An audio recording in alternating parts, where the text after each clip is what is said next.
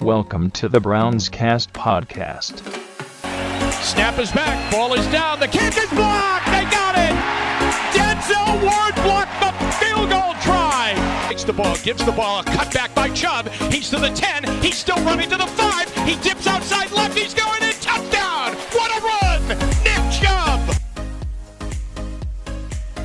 Thanks for tuning in to another episode of the Browns Cast. Today we are joined by Cleveland Browns defensive lineman Andrew Billings. Andrew, how are you doing today? I'm doing pretty good. How are you doing? Good. So at what point did you make the decision to opt out of the season, and what prompted you to do so? I made my decision literally after the day we reported. I wanted to wait till I can get in and, ask, the team doctors some questions and get those questions answered, and which they did. And, that's pretty much, when I made it. The factor for me was, not so much being, in the building with the team, because, in there, it was all fine. It was really for, playing the game of football. I didn't see myself wearing a mask playing football. I didn't think that would be productive for my performance or the team's performance. And,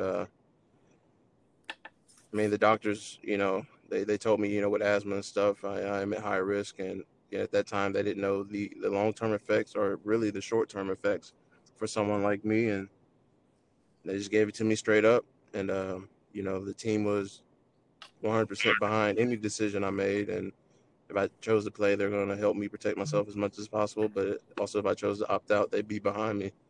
And, I went home, considered it, slept on it, and made my decision the next day. Yeah, so, it sounds like you kind of took your time. So could you say that this decision was kind of difficult considering how successful the team was this year, or are you still, you're still firm and you think you made the right decision? I'm still firm. It went back and forth, You miss football. You miss the locker room. You just miss, doing the job.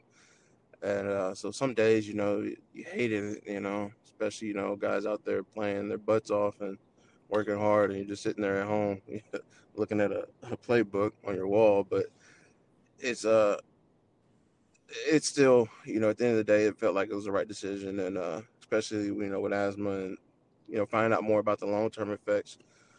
If I had got it out there, I don't know if my lungs would ever been right, and I don't think I'd ever been hit the same level. I've always been an 80% at my 80% if I can't breathe out there. So it felt like the right decision, still feels like the right decision. And, now the season's over, it's even better because now I can just focus on, getting back for the next season instead of, just sitting at home. Mm-hmm. So it definitely feels better that the season's over, and it definitely feels better that I made the right decision, especially since I haven't had COVID. So, right. So it's great to know and hear that the organization was fully behind you no matter which decision you made. But during the season, how did you spend your time? Were you in Cleveland? Can you talk about what you did? Oh, yeah. No, I was in Cleveland every day, still in Cleveland as we speak. Wasn't going to move around until, something had happened, vaccine or whatever. I spent every day in Cleveland. In the early parts of the season, it was a little easier. I can still get out on the field and do some running and work out and practice some football. But as it got colder, it kind of became a little bit more frustrating, just inside all day on the bike and stuff. And then all the snow came down and, it just it came a little harder. But, I tried to stay positive and had a lot of help staying positive, and They had a team check on me every once in a while, so that it always helps. But as far as that goes, it was just a year to sit back and learn about myself, really.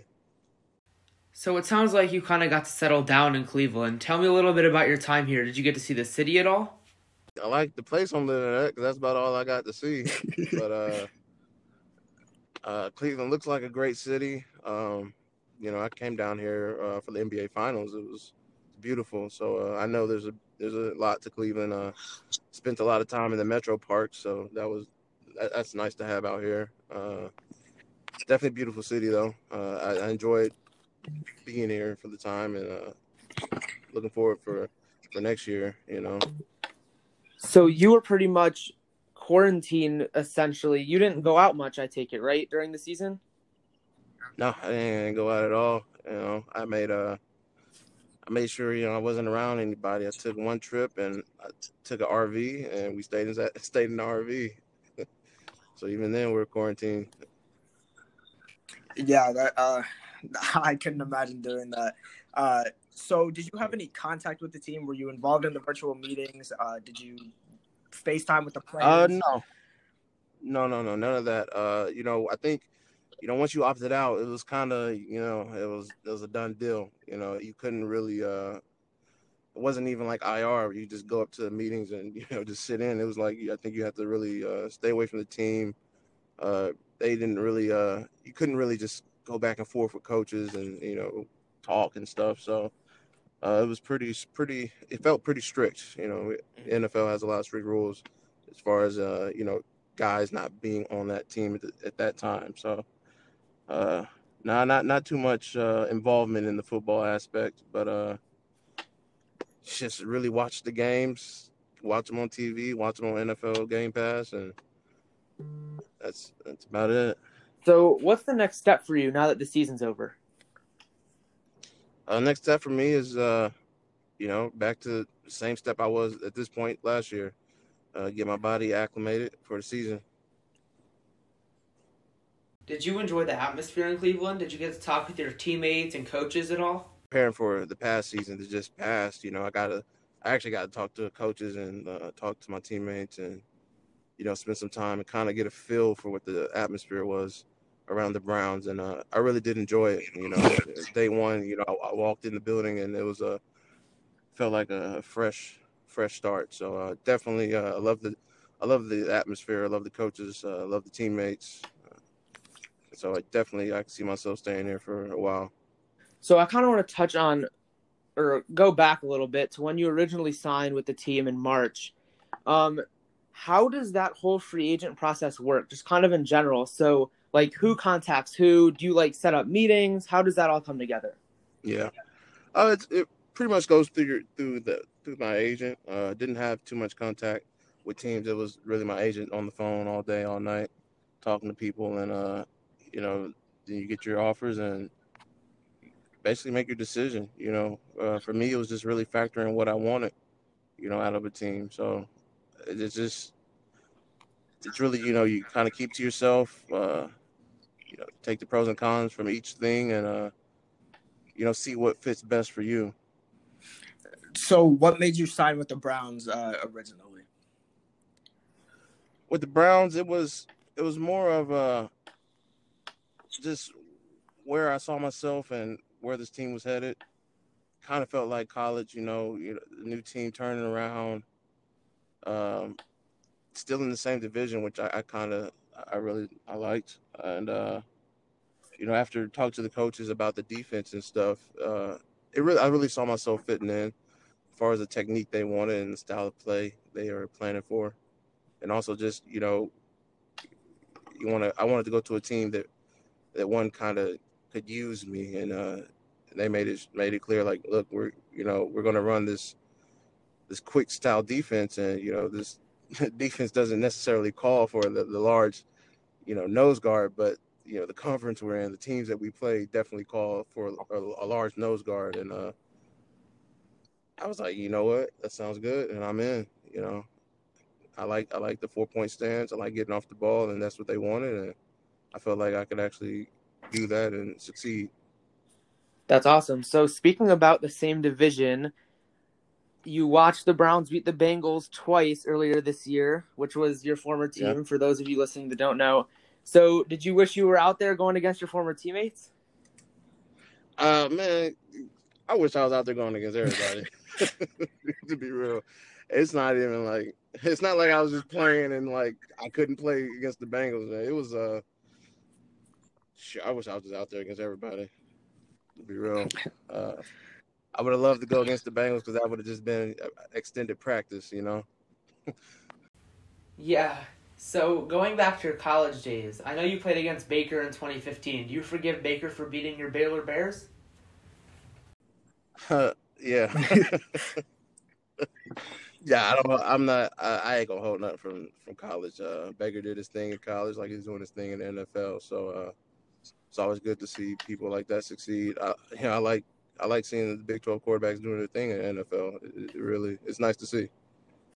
One more quick thing from that game. Do you remember sacking Baker at all? Y'all remember that? I think I do. It was like me and Oakman on the same side. Oakman got some good pressure, and he had to step up in the pocket.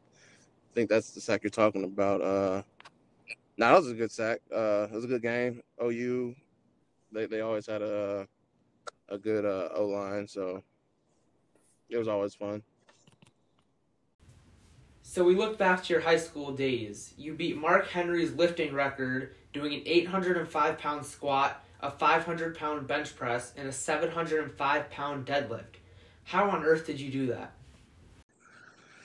Man, a whole bunch of time in the weight room.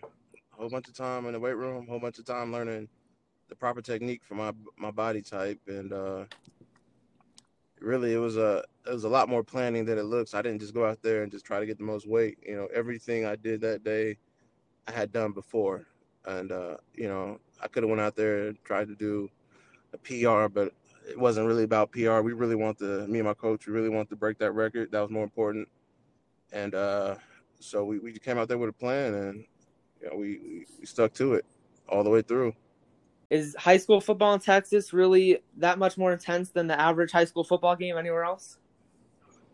You know, I have seen another high school football game. And is it more intense? It feels like it. You know, in high school, you know, I'm out there playing O-line, and it felt more intense than everybody else. But, you know, I'm always going to be biased. But I was out there doing my thing. So, yeah. So last thing really quick before we wrap this up. J.J. Watt was released from the Texans earlier last week, and it's being reported that the Browns are, you know, pretty serious contenders to land him. What would it mean for him to come to Cleveland and play alongside him? You know, anything like that. A guy like J.J. Watt, man, there's, you know, we play different positions, but, you know, I'm not going to pick his brain about, you know, how to play like him, because that's not going to happen. I could pick his brain about, you know, and just listen to him talk just about, you know, how he lasted so long in the league, and, you know, how he kept himself in shape, and you know, how he approached every game. It's always nice to see guys like that, you know. So, you know, playing with him and just really watching him and listening to him and talking to him, it would be nice. I think he has a lot to offer, you know, not only in play, but, you know, to the other players on the team, especially the D-line. So, you know, I think that's a good move, not only for the game, but for the betterment of the whole team. Yeah, I completely agree. A future Hall of Famer that will be able to come in and help everyone out. So thank you again for joining us. We're excited to see you back on the field next year with the Browns, and we appreciate your time today. Oh, yeah, thank you.